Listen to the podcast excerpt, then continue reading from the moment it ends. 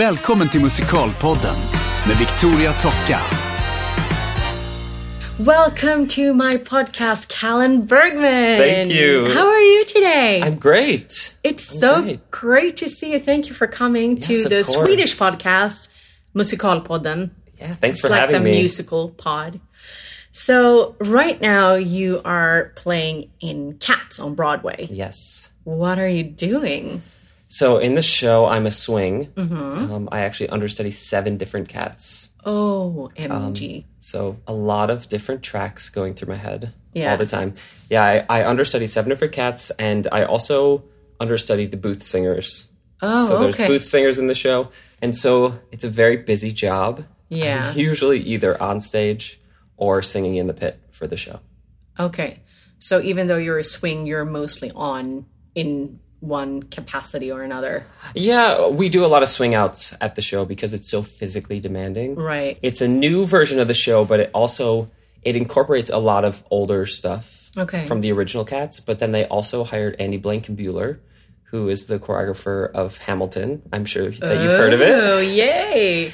Um, they hired him to kind of co-choreograph. Okay. Uh, so they take Gillian Lynne's original stuff, and then kind of he infuses his own current modern Wow. ideas into that makes it. me actually interested in seeing cats again. Yeah, it's it's good because people who've seen the original, Yeah. they they go to Cats kind of expecting to see something similar, and they do. They see something that's very similar. The set design is similar, the costumes are similar, and even a lot of the dance moves are similar. But then it's also kind of freshened up and more current. And um, you know, Andy is known for his more like hip hop, jazz, funk style, and he brings Right. that to the choreography as well. That So sounds it's really exciting, really cool. Yeah. Okay, so are you a dancer first? or you know, like are I get asked that a lot as a theater performer. People always ask, "Well, are you a singer? Or are you a dancer?" Or Yeah, I know. It's because, and we talk about this in the pod a lot as well, that, you know, like everyone wants to put you in like one category Yes. to sort of, but um, I'm just asking because Yeah. you've done a lot of dancey shows. yes, I. So I actually grew up doing gymnastics Okay. and singing. like artistic gymnastics or, Uh, yeah, I I grew up kind of just recreationally. I took classes and I like Okay. to flip around, and then I I got I, I'm from a very small town, and so I got really I got really good. It's outside of Buffalo, New York. okay. so maybe six and a half hours away from here. But I was getting pretty good at gymnastics, and the nearest boys' team was really far away from my house, and my mm. parents couldn't drive me there all the time. And so I stayed at the gym I was taking classes at. Okay. And they actually they said he's too good for the recreational classes, so we want him to take classes with our our team. And the team was an all girls team. Okay. So I I was taking classes with these competitive girl gymnasts and I mostly just focused on the floor, but I did like play around on their apparatuses as Okay. well, which was really fun. But because of that, I think that my tumbling is like very graceful and very like pretty looking compared Mm-hmm. Yeah. to most guys who are like very hard and aggressive. Right. So that kind of yeah, I think that I'm known for that in New York. It's Oh, like nice. my nice That your- graceful like like your specialty. yeah, Yeah. my tumbling. But I grew up doing that and then also singing, Mm-hmm. Yeah. Mostly in choirs. Yeah. I was like a little boy soprano, Oh. and then my voice changed. And then you know those those years are rough. I had like a, a one octave range, but then I you know I grew into my voice. I kept singing. I, w- I've been singing ever since I was like ten years old. But those things led me to do theater in high school. Okay. And so I was this boy and I could flip around and I could move pretty well, but I, I wasn't really a dancer at the time. And then I went to college and I was already a good singer, already a good actor, but I didn't have a lot of dance training. Right. And I was naturally a good dancer, but my technique was was not there. Well, that for obvious reasons. Right. Um, and so my four years in college, I really focused on dance Okay. and I went to Point Park University in Pittsburgh, and it's one of the top theater and dance schools in the U.S. wow. Okay. And they really just like, I really focused on my dance, and I worked really, really hard. And so I think when I left college, I was very well rounded. I yeah. could sing, and I could dance, and I could act.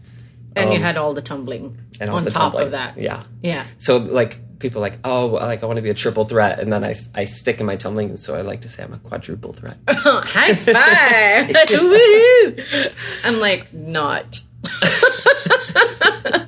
No, I mean that's that's fine. Everyone has like their own thing, but I think because of my well-roundedness, Mm-hmm. I think that's why I'm able to get a lot of the jobs that I get. But I know exactly what you mean when you say that people want to categorize you Yeah. into certain things because when I came to New York, I was very much so just getting called in to the dance calls Okay. and I was like, uh, but I, I'm a singer too, and I I like want to play parts. Um, but New York, it's so hard, it's so competitive mm. that sometimes that's what you have to do. You kind of have to like get your foot in the door somehow. Mm. And so I think that I really like got my foot in the door by being a dancer, and then I had to like work hard to prove myself, to prove that I could play a part, or to prove that I could understudy a principal in the show. So, do you feel like though the gymnastics and the tumbling also helped? Get, Oh yeah. yes, like a handful of my jobs that I've had throughout the years require tumbling, Yeah. and if it weren't for my tumbling, I would have never been cast in those parts. No, of course. you know. So, what was your um, first like professional job My after first college? my first professional job was actually in college. Okay. Um, I went to school in Pittsburgh, Mm. and there's a big uh, theater company there called Pittsburgh CLO, Pittsburgh Civic Light Opera. Okay. and it's uh, a well-known summer stock theater. So they put on several shows each summer, and it's very fast, very furious. You rehearse for like nine days, and then you run the week. You run the show for a week, maybe two weeks. And when I was a sophomore in college, I auditioned for Pittsburgh CLO, and I got cast in their summer season. So I think that summer I did four shows there Wow. and it it's one of you know the top paying summer stocks it's very reputable and in order to work there you have to join the actors union Okay. actors equity and so i was just like this young kid in college and i got cast in these shows and they said you have to join the union in order to do that and I was like, oh my gosh, you have to pay all this money to join. This is crazy. But it ended up being a very good thing because a lot of people, when they first move to the city, they are non union. Right. And it's harder for them to get seen at auditions. You have to show up super early. Sometimes they won't even see you because they have too many union people to see. And so joining the union when I, I think I was 19 or 20, Yeah.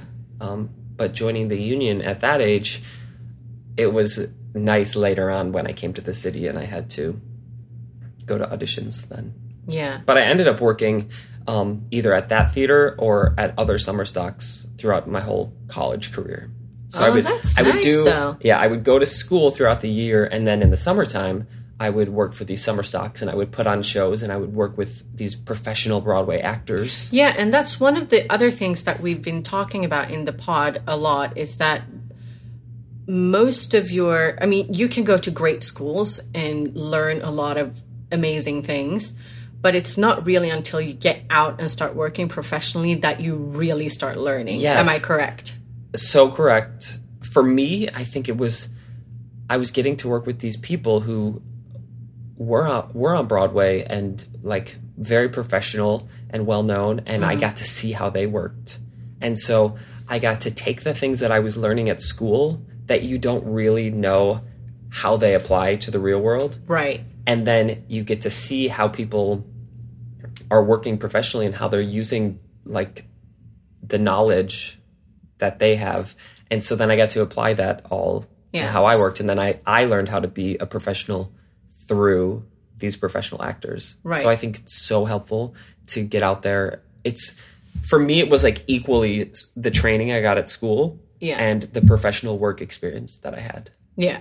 that like taught me Yeah. So, what are a couple of things that you would say that you really learned from the, uh, these professionals that you didn't learn in school? Like, during those years where you were doing school and summer stock, is there anything in particular that you remember? Like, oh, that was something. I think more so it was learning how to like be a part of the business. Mm. It wasn't necessarily like they like they I became more talented because of it. No. Like, you know, I I was a good singer, I was a good dancer, I had the talent, but I got to see how these people worked and I got to see how professional they were and I got to see how they worked with the director and the choreographer and how they took notes and how they came and they were super prepared. You know, and or sometimes someone would come and they weren't prepared and I got to say, "Oh, that's not that's no good because then people talk bad about you." Right, right. Um, so you get to see who is really professional and you know um, also just like with summer stock it's so fast that you have to learn how to pick up choreography mm. so so fast you have to learn you have maybe like three or four hours of a music rehearsal that they teach the entire show to you mm. in Yeah. all the vocal parts. So they they're just throwing these vocal parts at you, and then it's up to you to go home and learn them and like come back and bring come it. back and be prepared. Right. And doing this over and over again kind of you know taught me what it was like and it, that it's a job. And that's not like a lot of people think oh well i love doing this. It's just it's like fun and i'm having a good time and i don't have to like put all the work in when actually you know it's a lot of work. It's Yeah. you're either rehearsing all the time or then you open and you're doing shows and rehearsals on top of that. Um so i think like those early on experiences were teaching me how to be a professional Yeah. And did you then move to New York straight after school? yes i, I graduated college and then i worked one more summer Okay. of summer stock and then right after that i moved to new york And what happened? So before I moved to New York, I had uh, Pittsburgh CLO and then also another theater in the country called the Muny. I had done hairspray at Okay. both of those theaters. Oh. And they, they were actually different creative teams, different music directors, choreographers, directors. But the director and choreographer from one of the theaters and the music director from the other theater, Yeah. they were coming together and they were doing hairspray at a theater called Paper Mill Playhouse, Okay. which is a well-known theater that's right outside of the city in New Jersey. Paper Mill, they put on a, a lot of great shows and they also try to put on new shows Okay. and try to move them to Broadway. So some shows that you've probably heard of that started at Paper Mill would be Newsies. Oh. Like they had oh. their premiere at Paper Mill and A Bronx Tale, which is on Broadway now Yes. and Bandstand, which is mm-hmm. coming to Broadway in the spring. So they they do a lot of like theater like that, but then they also do other shows. Hmm. So Paper Mill was doing hairspray, Okay. and I was just this this young kid who just graduated college, and I just happened to work with the whole creative team, and I didn't even know that they had talked about me, but when they were auditioning people in New York City, everyone auditions for Paper Mill. Yeah. So when they were auditioning, my name was brought up without me even knowing. Okay. And so I was still in Pittsburgh working, and I got a phone call. Mm-hmm. And this is maybe, maybe like four or five weeks before I was planning to move to New York City anyway. Yeah. And I got a phone call, and they said, "How would you like to do hairspray at Paper Mill?" And this Nice. is totally out of the blue. Yeah. Like I hadn't auditioned or anything.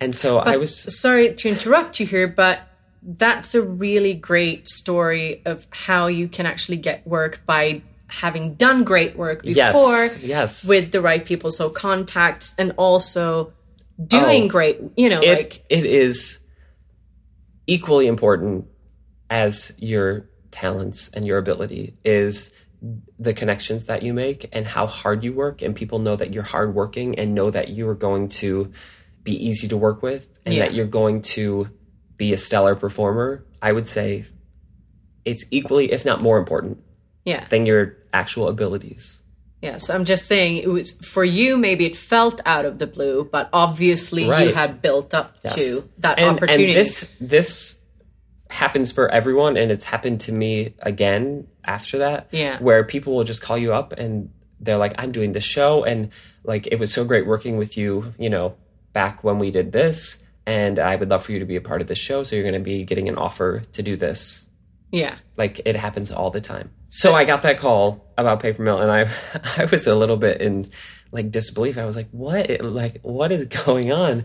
But I, I was like, of course, I would love to do it. And so then I finished out my shows in Pittsburgh. Hmm. And then I moved to New York a few weeks after that. And I literally moved to New York, I think like three days before I started rehearsals, which is a very, like, a big blessing because one of the scariest things about moving to New York is I'm moving to New York, this big city where I hardly know anyone, and there's so many people like fighting after so many jobs. It's And so even- expensive. It's so expensive. Yeah. And even if in your head you're like, I know I'm talented, I know I can do this, there's still this this feeling of like, I don't know how long it's gonna take Right. before I can score a job. And you know, one of the things about moving here, like you said, is is expensive. Yeah. So you have to pay rent. You have to be spending a lot of money, even when you like try to be good. And so moving here with a job uh, right away was very, very, very, very helpful Yeah, because then I didn't have to move here and be worried about finances and say, well, maybe I should work at this restaurant because then I can pay my rent. Right. I moved here knowing that I was going to be doing hairspray for three months Mm. and that I was going to be able to pay my rent and it would be okay. And so you're here, you're doing your first job. Are you still then auditioning for other stuff during the t- like Yes. where did you decide to live? Well, actually, my first two years Yeah. in New York City, I didn't sign a lease. Okay. I actually I sublet all around. And because of school, because of college, and because of working professionally before moving here, Yeah. I had a lot of connections with people, and so I would reach out to people. I would I didn't sign a lease for 2 years not because I didn't want to. It was because I had a friend who was on tour and I was waiting for them to get back. Okay. And so I just happened, they just happened to be on tour for a very long time. Mm. And so then I was hopping around for two years. That is kind of tricky, but I would usually like reach out to friends Yeah. Or friends would reach out to me. They knew I was subletting. They say, Hey, I got this job. I'm going to be leaving town for three months. Do you want to sublet my room? So I would try to live in friends' places. There Yeah. was maybe one or two times where I was struggling to find my next sublet. Yeah. And I would go on Facebook Yeah. onto Gypsy Housing yes. it's Very, a very helpful site. helpful site. When my roommate or I leave town, if we can't find an immediate friend Mm. to take our room, we post on Gypsy Housing. Yeah. And everyone that I can think of who sublets their room, that's what they use. Yeah. So if you're looking for a place, go Gypsy, to Gypsy Housing. on Facebook. Okay, so after you did uh, hairspray, what was your next next Okay, thing? so I finished Hairspray, and this is another one of those stories about like people that you know and reputations. I finished Hairspray, and it was maybe the next week that I got an audition for. I'm like, how lucky are you? I know, I I know, I was well throughout Hairspray. I had been auditioning for Yeah. a few things, and I was hoping to line something up, and that didn't happen. And Yeah. so I I literally closed Hairspray and like got that little panicked Yeah. feeling of like, what am I gonna do next? yeah. Um, but fortunately, it didn't last too long because I, I had that this audition, Mm. and it was for a Christmas Carol Mm-hmm. up at North Shore Music Theater, which is outside of Boston, which is another really great theater to work for. And the choreographer of the show was a man who I had done a show with in Pittsburgh as well At the Summerstock at theater. Pittsburgh CLO at the Summerstock Theater. He didn't reach out to me specifically, but he was the choreographer, and so there was this. They were looking for one part. Mm. It was it was called a Pearly in the show. There were two Pearlies, and they Yeah. were kind what of What is that? they were they're like in this version of a Christmas Carol. They're like the narrators, and they Okay. narrate the show through. They don't speak or sing. They narrate the show through dance Okay. and then they also like them to be acrobatic. And so there was a small audition of like dancer boys who do acro. So I went into this audition and it was for a choreographer that I had worked for before. And so I did the audition and he actually pulled me aside at the end of the audition. There mm. was maybe 10 or 12 boys at this audition and everyone left the room and then he pulled me aside and i thought he was just going to be like hey it's so nice to see you you know i haven't seen Yeah. you in like three years he was like i want you to do the show i'm going to be sending an offer for you to do it Oh yeah. so he just told me right there Yeah. it was nice because I was getting to work. I got to go to Paper Mill, and then I got to go to North Shore, and I was starting to build relationships with regional theaters. Right. With these nice regional theaters that I would still love to go back to. Uh, my next job that I got was an off Broadway show. Mm-hmm. It was called Lucky Guy, the musical. Okay. I remember I found out about Lucky Guy at the beginning of February Yeah. because that's when my birthday is. okay. And I remember finding out right around my birthday. And so I had been in the city for like a month yeah. auditioning. And then I found out that I was going to be doing this next off Broadway show. And that I think that started rehearsals towards the middle of March. And so I go and like lucky guy, it's going to be this off Broadway show. And they, they hope that it's going to Broadway. Um, we had a great cast. And then we, we have our rehearsals, we do tech, we have our preview performances where we're literally changing the show every day. That was my first time rehearsing a show from the beginning. A brand new show where you actually you have real previews. Because what was the show about? it was it was a cute little like country western musical comedy Okay. and there i think there was 10 people in the show mm-hmm. but there were four characters called the buckaroos Okay. and I was a buckaroo. and we were like, we were the ensemble of the show. Right. And we also, we like opened the show and we kind of like narrate, narrated the show a mm-hmm. little bit. I, I guess I did that a lot. Like it narrated the show through song and dance. But we were dancing our butts off. Mm. And we got, we were like singing four part harmonies. It was great. I loved it. Yeah. I was, I was, you know, it was my first year in the city. I was, I thought it was like the the coolest thing, and I was really excited about it. And I was like, "We're gonna go to Broadway," and then we open, Yeah. and to not very nice reviews Oh. because the show, like you know, we had a drag queen in the show, Okay. and we had this man named Leslie Jordan who's from Will and Grace, and it was just like a very campy show. Okay. and some audiences loved it but we were in this like we were in this off-broadway theater that's kind of like off the beaten path Mm. and so not a lot of people go to it and we weren't selling tickets and so i remember we opened an opening night like my first opening night in new york city and we have this big party and i'm just like on top of the world Yeah. like having such a great time. The our first audience was packed with people, of Yeah. course, because it was opening night. Yeah. But the very next day, we got our closing notice, Oh no. and we were supposed to run for twelve weeks. Yeah. So it was supposed to like run all summer, yeah. and we were literally closing like after one week of performances. Oh crap. So that's another moment where you're an actor in New York City and you're like, I thought I had work Right. for the rest of the summer, and I didn't audition for any of these summer stock theaters Yeah. that I probably could have gotten a job at because I thought I was busy. Yeah. So then I'm like, gosh, what am I going to do? Yeah. And at the time, I was I was taking gymnastics classes at Chelsea Piers, mm-hmm. which is just like a big sports complex in the city. And I like to do gymnastics, and so I would go and I would take these classes. And when I was growing up, I coached gymnastics. Okay. And so I would go and I would take these classes, and then some of the workers there were like, "Oh, you're really good," and I was like, "Yeah, I used to coach." So they were like, "Oh, well, would you want to come and work here?" And it was kind of like would have been perfect timing because the show was closing and I was just going to have the whole summer off. So I was really thinking about going and Yeah. teaching gymnastics at Chelsea Piers.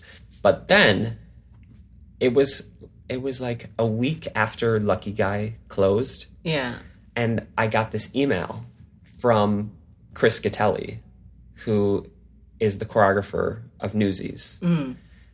Um, and he said, I'm so sad that I couldn't use you in Newsies, but I'm working on this off Broadway show right now, and I would love for you to be a part of it. Okay. And I was like, yes. I was like, I was just working on an off Broadway show. It just closed. I have nothing to do. I would love to do it. And he wrote me back and he was like, Great, you start tomorrow. Yay! and what was that? So that was a show called Silence the Musical. I've heard about this Yes. because I had a meeting with a producer from Iceland who I Yes. think was the producer for this Yes. show. Um, Oscar. Oscar. Yes, do you know Oscar? yes. So you did Silence the musical, which is kind of uh It's like- a parody of Silence of the Lambs. right. And it was very exciting because the show had happened several years ago, like seven years prior, in the Fringe Festival in New York City. And the whole cast from that production was coming together to do this production. And it was a hit in the Fringe Festival. And they literally only brought on two new people, me and the dancer girl. And I'm like, what am I getting myself into? It's another off Broadway show. And I just had like, not a bad off Broadway experience, but like a very like, like had my heart ripped out because it was closed so fast. And I was like, I don't know what I'm getting myself into.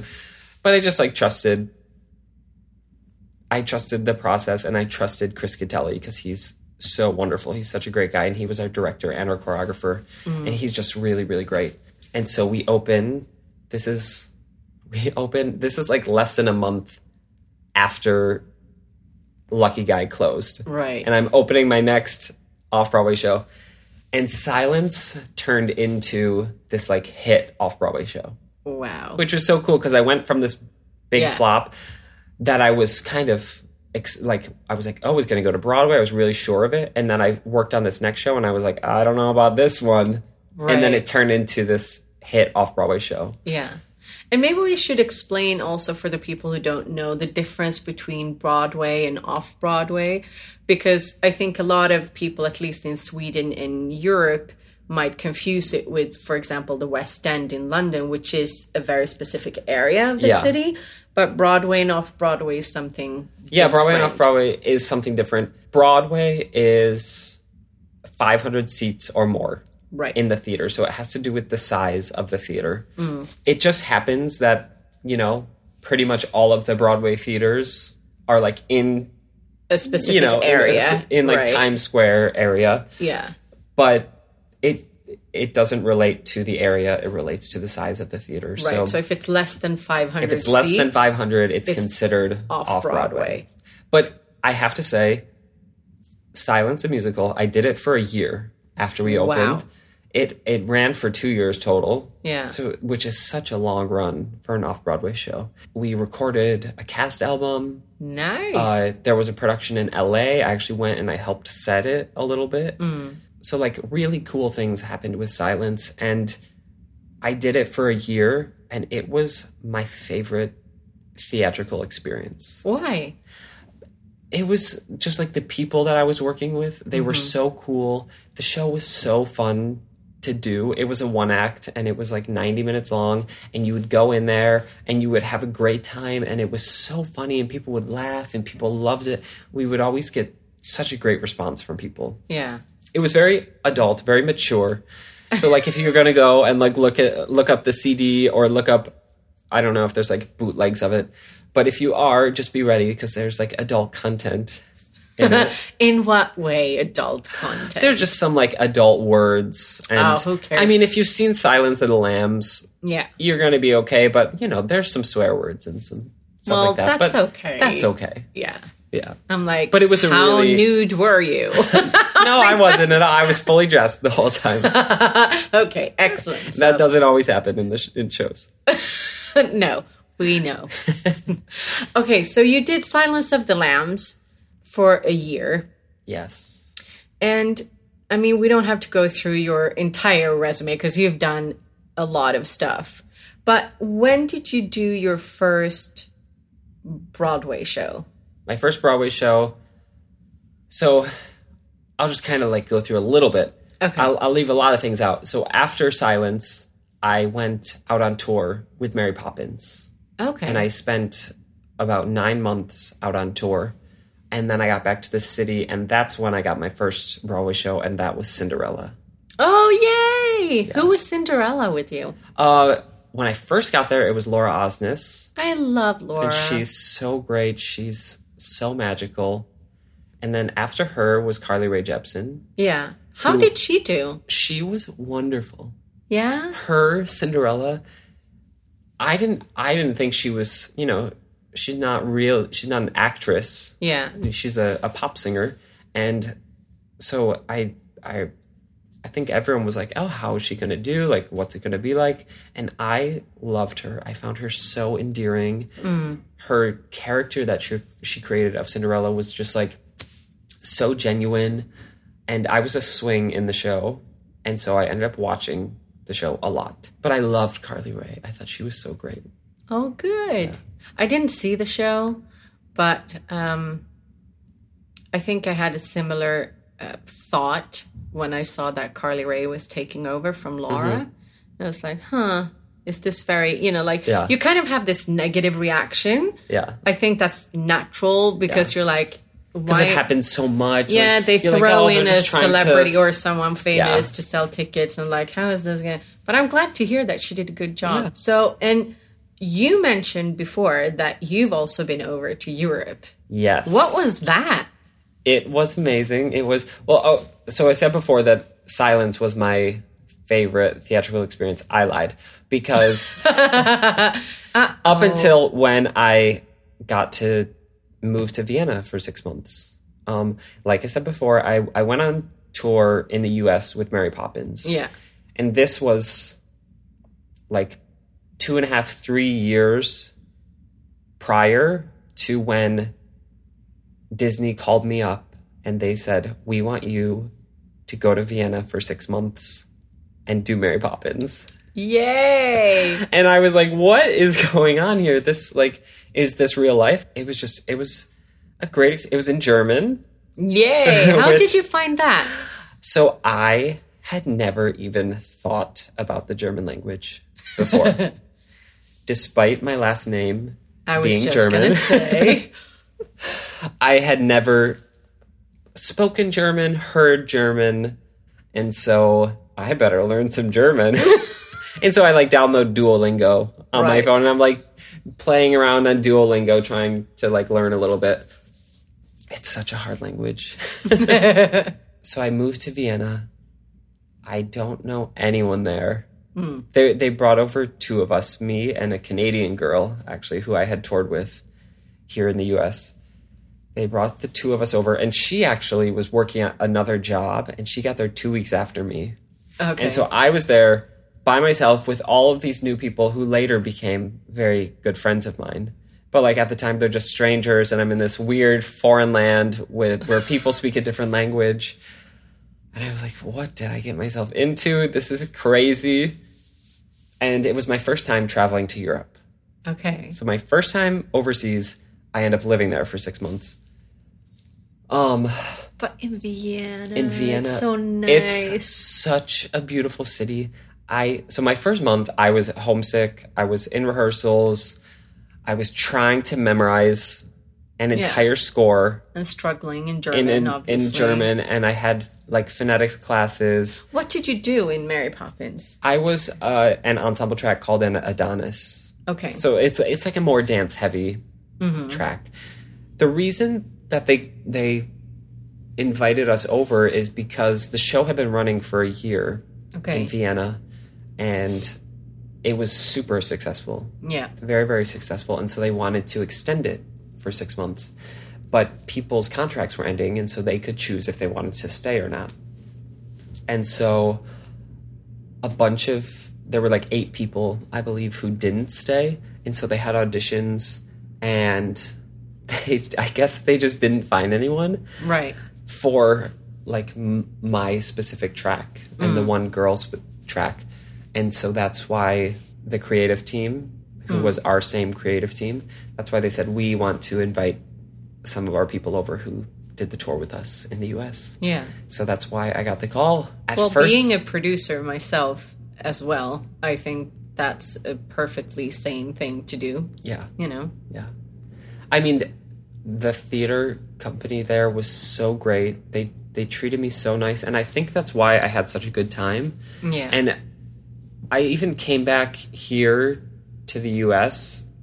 being ready to come home, hmm. but then knowing that I like really liked my little like fairy tale life in Vienna. Yeah. And so I was like, of course I would go back to Vienna sometime or I would love to go to Germany Yeah. and do some theater there because I really just had a really good experience. And then you you were on tour with Sabrina Harper, is that correct? Yes. That I uh, interviewed for the pod earlier this year, and for Pippin. Yes, and Pippin. And So that did happened you do Pippin on Broadway, or you you I joined for the did the tour? tour. You joined the tour. Yes. Okay. I was this happened right after Cinderella. Okay. So I was doing Cinderella on Broadway, and then I was, I had already been on tour with Mary Poppins, and touring is great, but it's a very, it's a hard lifestyle. Yeah. And so, so I was like, I don't want to go on tour again. Mm. And so my manager sent me in for the Pippin tour, yeah. and Pippin was running on Broadway at the time, and so I kind of went to the audition, Mm-hmm. being like, I don't want to go on tour, but I want them to see me, Yeah. for like for Broadway purposes. Yeah. And so I go in for the tour, and I didn't even really. I didn't think.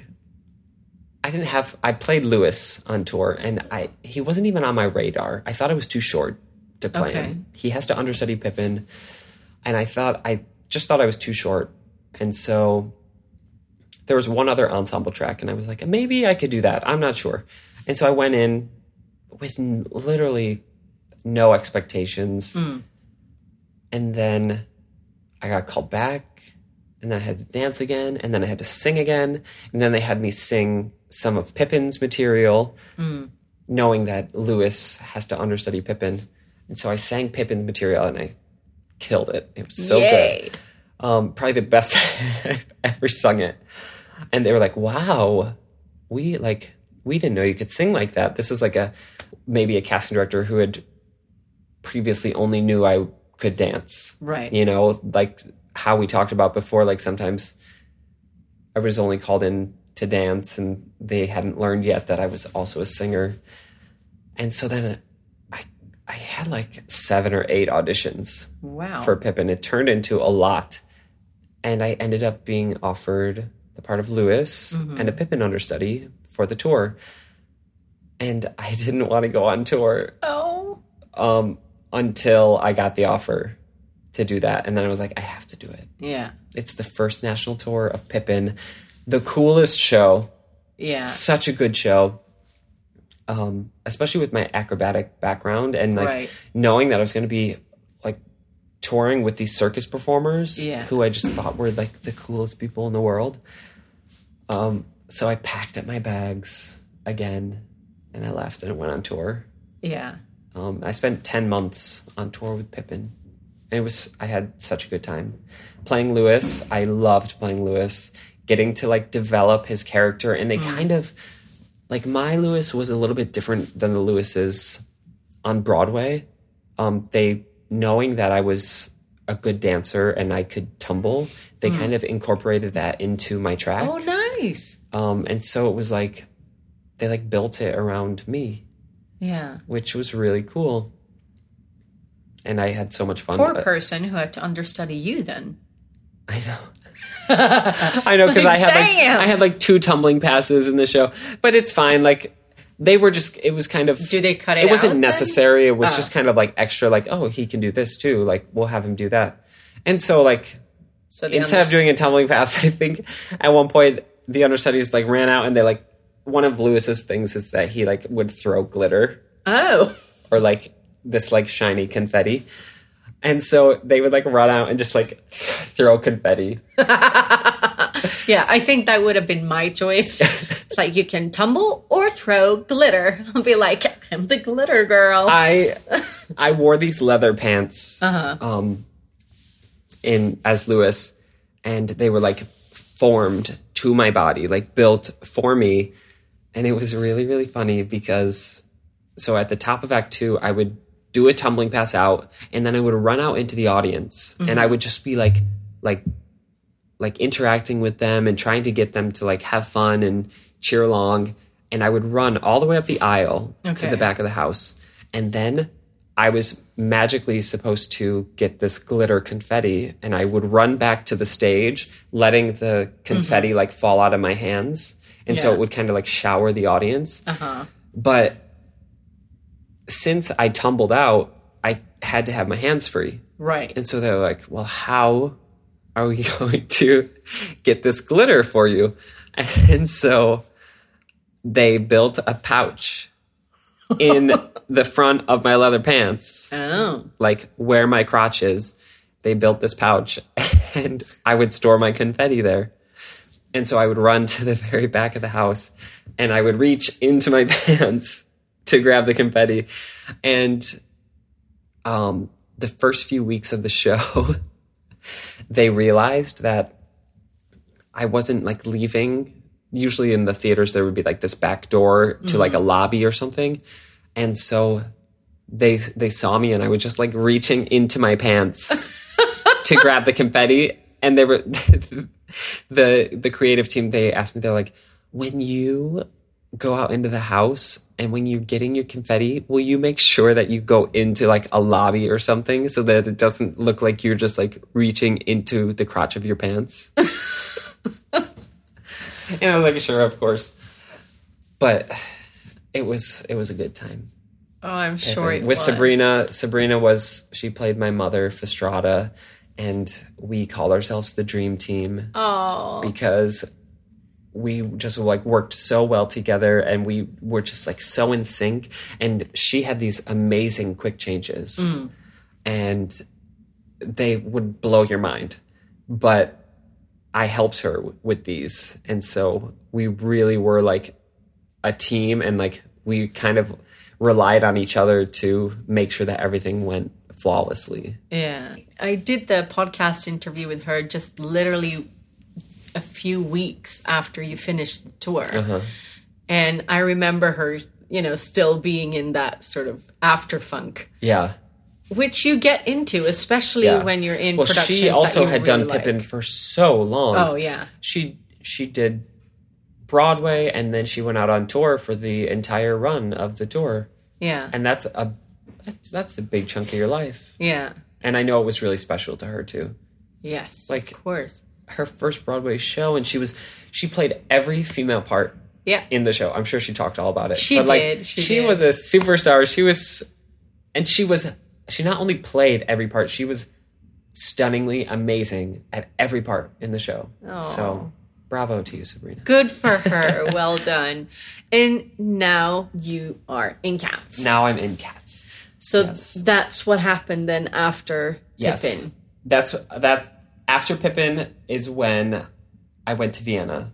Oh, okay. And so then I got back from Vienna in February. Mm-hmm. Yeah, there was quite a bit of time between when I went on tour with Mary Poppins Yeah. and when I went to Vienna with it. Um, but I got back from Vienna in February yeah. and they were having auditions for the revival of Cats. Yeah. I I remember finding out about it towards the end of my stay in Vienna, and I was like, I'm gonna do that. And I got back here, and it was like a week after I got back that auditions started. Yeah. And auditions for cats were no joke. People came out of the woodwork to audition for cats. Thousands of people auditioned. They had Wow. open calls with people who lined up like around the block. So it was it kind of turned into this thing where it's like And why is that, do you think? Just because Cats is such because a... cats is so iconic Yeah. and people want to be in cats. Okay. So Everyone I'm like, I don't know if I want to do that show. but again, I'm not a dancer, so right. I all of- understand. like anyone who's a dancer, like you hear Cats is coming back to Broadway and it's like you wanted to be a part of it. I Yeah. I know I did. yeah. I was like, I'm going to be in that. But in my head, I was like, am I really going to be in that? I don't know Andy Blankenbuehler. Mm.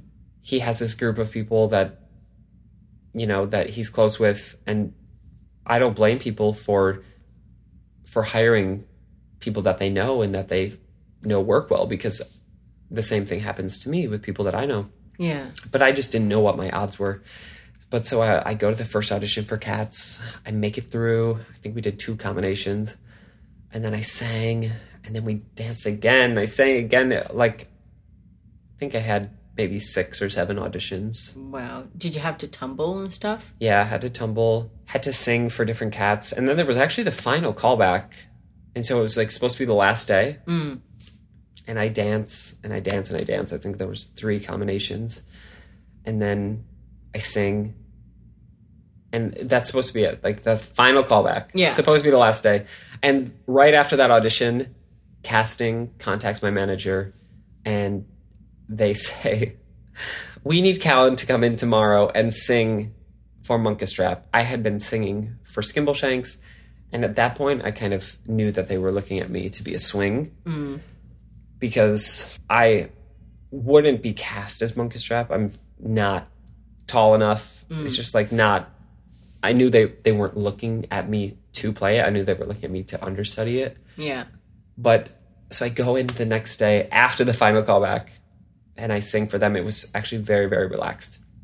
They sent me all the material. They sent me like four songs to learn in a few hours. And I go in, I have a question about that. When you get so many songs to learn, yes. do you still learn everything by heart or do you actually have the music with you or how, how do you do it? I no, I learn it as best I can. Yeah.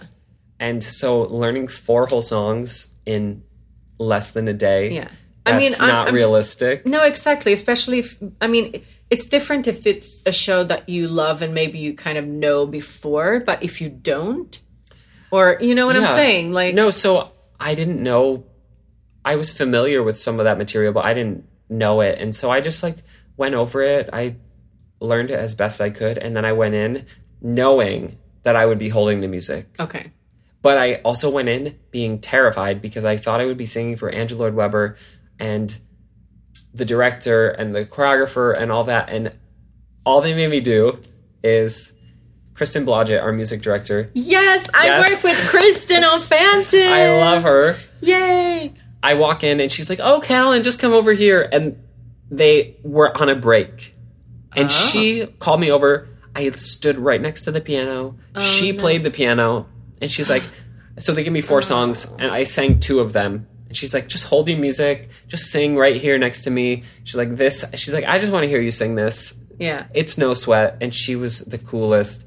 She made me feel so relaxed, and it was relaxed. It was like she like it Yeah. wasn't like an audition. She just wanted to hear me sing through these songs and make sure that my voice fit the material. So I Yeah. kind of went in, and it was nice because I sang, and she was like, "Great, your voice sounds great on that." And so then I left, kind of being like, "I think I, I think I'm gonna get an offer for this. I think I know that I got it." And at that point, I also figured that they would be offering me a swing position, which I I didn't I didn't really want to be a swing on the show just because it's the hardest job. Oh God. But it was a revival of Cats, Yeah. and like I couldn't say no to it, no. and so I was still excited. It sounds like a super hard job, though. I mean, you're on what? What did you say? Seven different tracks. Yeah. It, it is very hard, especially with with the show and with our version of the show. It's very physical. It's very like the dancing is very demanding. Having to do the show eight times a week is so hard for the people who are on Yeah. full time, but having to know each individual track, the cats hardly ever leave the stage. Yeah. So it's not like a normal show where you get to go off stage and you review your notes and you're like, oh, okay, yeah, that's there. I go there. You go on do the number, then you come off Yeah. Mm. and you get to review your notes. You have to know your track Yeah. from top to bottom. And the traffic is crazy. The cats are always doing individual things. It's Yeah. not like you have you're doing the exact same thing as someone else just on a different number. Uh, it's very individual, and that makes it really hard to swing. yeah. Um, So, being a swing on the show, you said in the beginning of this interview that, I mean, obviously the show is really tough. So, how often do you go on? it really depends on the week. Yeah. Uh, But, like, because we do a lot of we do a lot of swing outs, and so I'm usually swung on for like two different cats each week, and so I have those, and then I also sing in the pit, like I mentioned, And singing in the pit is when there's six pit singers. Yeah. And whenever any of those are either out, sick, or they're on stage, because they also understudy cats, if they're ever on stage, then me or one of the other, there's Right. a, one other male swing, and so we'll jump in to be a pit singer. And then also with people just being sick or injured Yeah. or on medical leave. Uh, there was a boy on medical leave, and his first month of medical leave before they could get a vacation swing in, I was on for his track like six or seven times a week, wow. and then I would usually be swung on to a different track for my Yeah. for the eighth show, Yeah. and so those weeks were exhausting. Um, I would say I'm on on stage three or four shows a week, and singing in the pit three or four shows a week. So you're basically on the whole time. Yeah, I'm on a lot. And going into it, you don't you don't think that you're like, oh, I'm a swing. I'm gonna I'm gonna be like hanging backstage. And I'm gonna be hanging out. when I'm hanging backstage, I'm always watching and I'm refreshing Yeah. a track because I have so many going through my head that I'm like, oh, I haven't done that cat in a few weeks. I should probably watch them and make sure that I stay up to date on them. That's a, sounds like a really fun but tough job. Yeah. Because that's one of the biggest differences, I will say, with at least Sweden, where um, the big shows in Stockholm play maybe six shows a week. Uh-huh. When I did Phantom in Copenhagen, we did six shows a week. And I I was first cast Christine, but I also had uh, an alternate. Yeah, So I was on for like four or five shows a week. I That's was like awesome. vacation. yeah, But at the same time, I think a couple of things that were really good with that system is that because we had that system for for Christine and Phantom. So Christine and Phantom are always fresh and they're always able to give it 100%, Yeah. which is nice for the audience. Yeah. And it's also really nice for uh, the alternates because they n- know that they get to go on. Yeah. And, you know, because I think one of the problems with a lot of sh- other shows in, I don't know what it's like here, but in Sweden is that the understudies never know if they're going to go on at all, ever. And it's very hard because I know I've had experience with it where you are understudying such a big part, like when I understudied Pippin, mm. and it's a lot of pressure. Yeah. Like you're carrying the whole show on Yeah. your shoulders. And Did you go on a lot? not a lot. But you did go on. I went on four times, and How was each that? time it was so terrifying because it, it's not something that you do all the time, and Right. so when you go on, you have this big responsibility of carrying the whole show, but at the same time, it's new to you, it's fresh, it's like, and it's not like you've just been rehearsing it and it's opening night fresh. Mm. It's like you just don't get to do it a lot. Yeah. And so like you re- your rehearsals, I mean we would have understudy rehearsals. Uh, so I would maybe get to do it once or twice a month like run through the whole show. yeah. But it wasn't something that I ever got super comfortable with. No. Um and so I always had like these nerves, which isn't a bad thing. Some like Yeah. sometimes I think that would help your performance. But I remember whenever I went on as Pippin, I was always very nervous. Yeah. A big responsibility. Yeah, because I think that's one thing that um, people tend to forget as well. I can only, you know, like refer to myself when I was younger and fresh out of school, and you're like, oh, I could play the lead, you know, like I could totally do that. Yeah.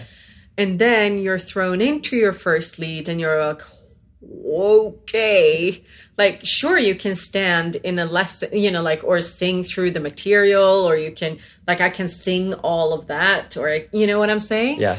But then when you're actually there and you have to deliver and as you say this one character is really carrying the whole show Yeah. it's a completely different story Yeah. so I do have to say, whenever I went on as Pippin, it always it went very well. Yeah. And so that's kind of that's nice too, because like I would I would have a lot of nerves, and then I would go out there and do it, and then I'd be like, oh yeah, I can do it. yeah Like I just did that. It went great. So it was kind of it was good in that sense too, yeah to like to remind yourself, oh yeah, you can do this. Yeah. You've got this. So, what what is the system like on Broadway? Um, usually, like if you're an understudy, Oh you're not guaranteed to go on at all. Cats is so, is so different because we do the swing outs. Yeah, Most shows that is unheard of. right.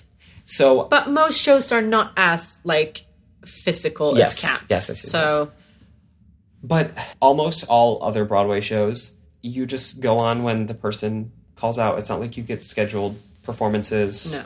Um, and so if there's a performer who is like a trooper who doesn't get sick, who like takes really good care of themselves and their voice, you could go on. You could not go on for a year. Yeah. You could not go on for months at a time. Mm. Very different from when I was living in Vienna. And there were two understudies for each role.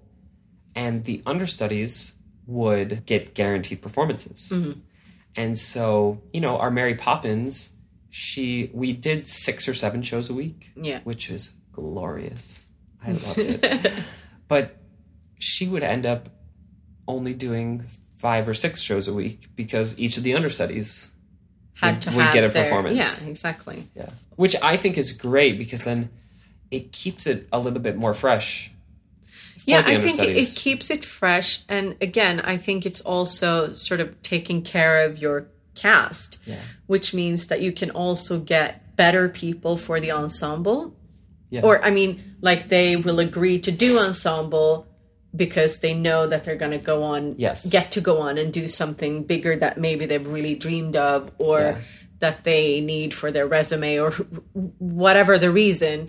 But I just think that that's a good way for a theater or a company to sort of take care of of their people Yeah.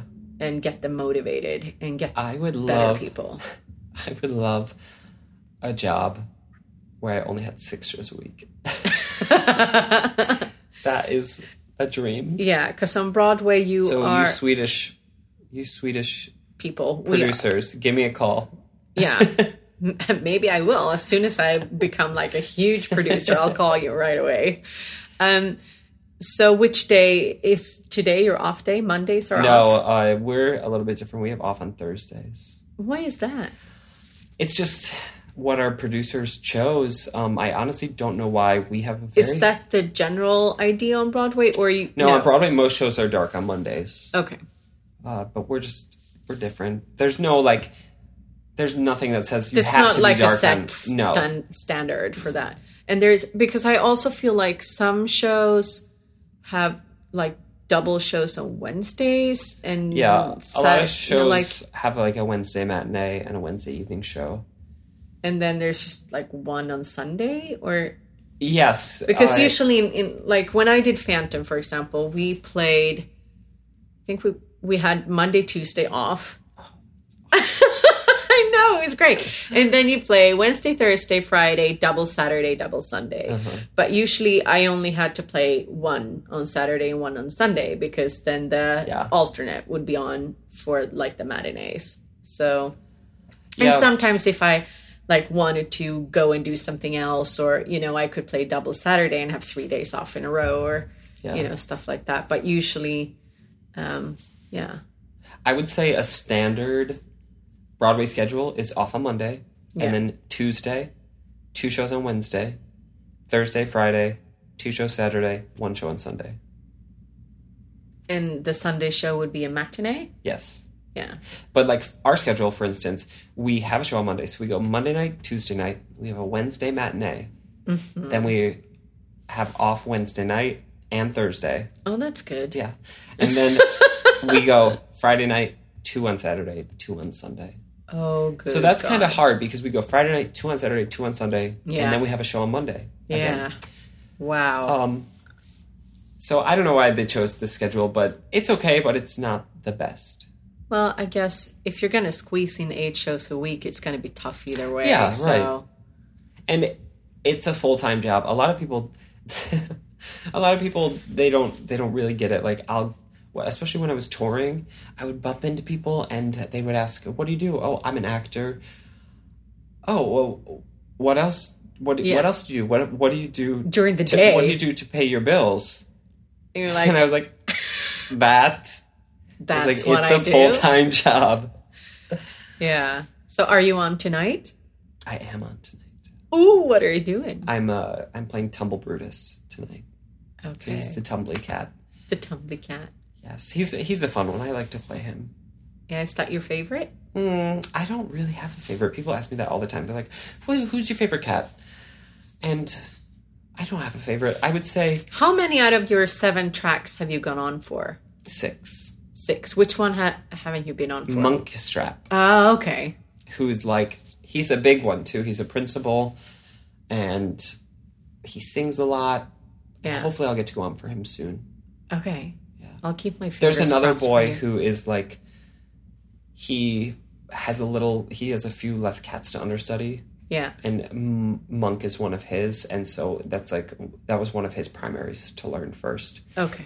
Whereas i have so many cats and so he was actually like towards the end of my list Okay. I'll keep my fingers crossed for you that you get to go on for Munkustrap yeah soon. thank you Musikalpodden med Victoria Tocka.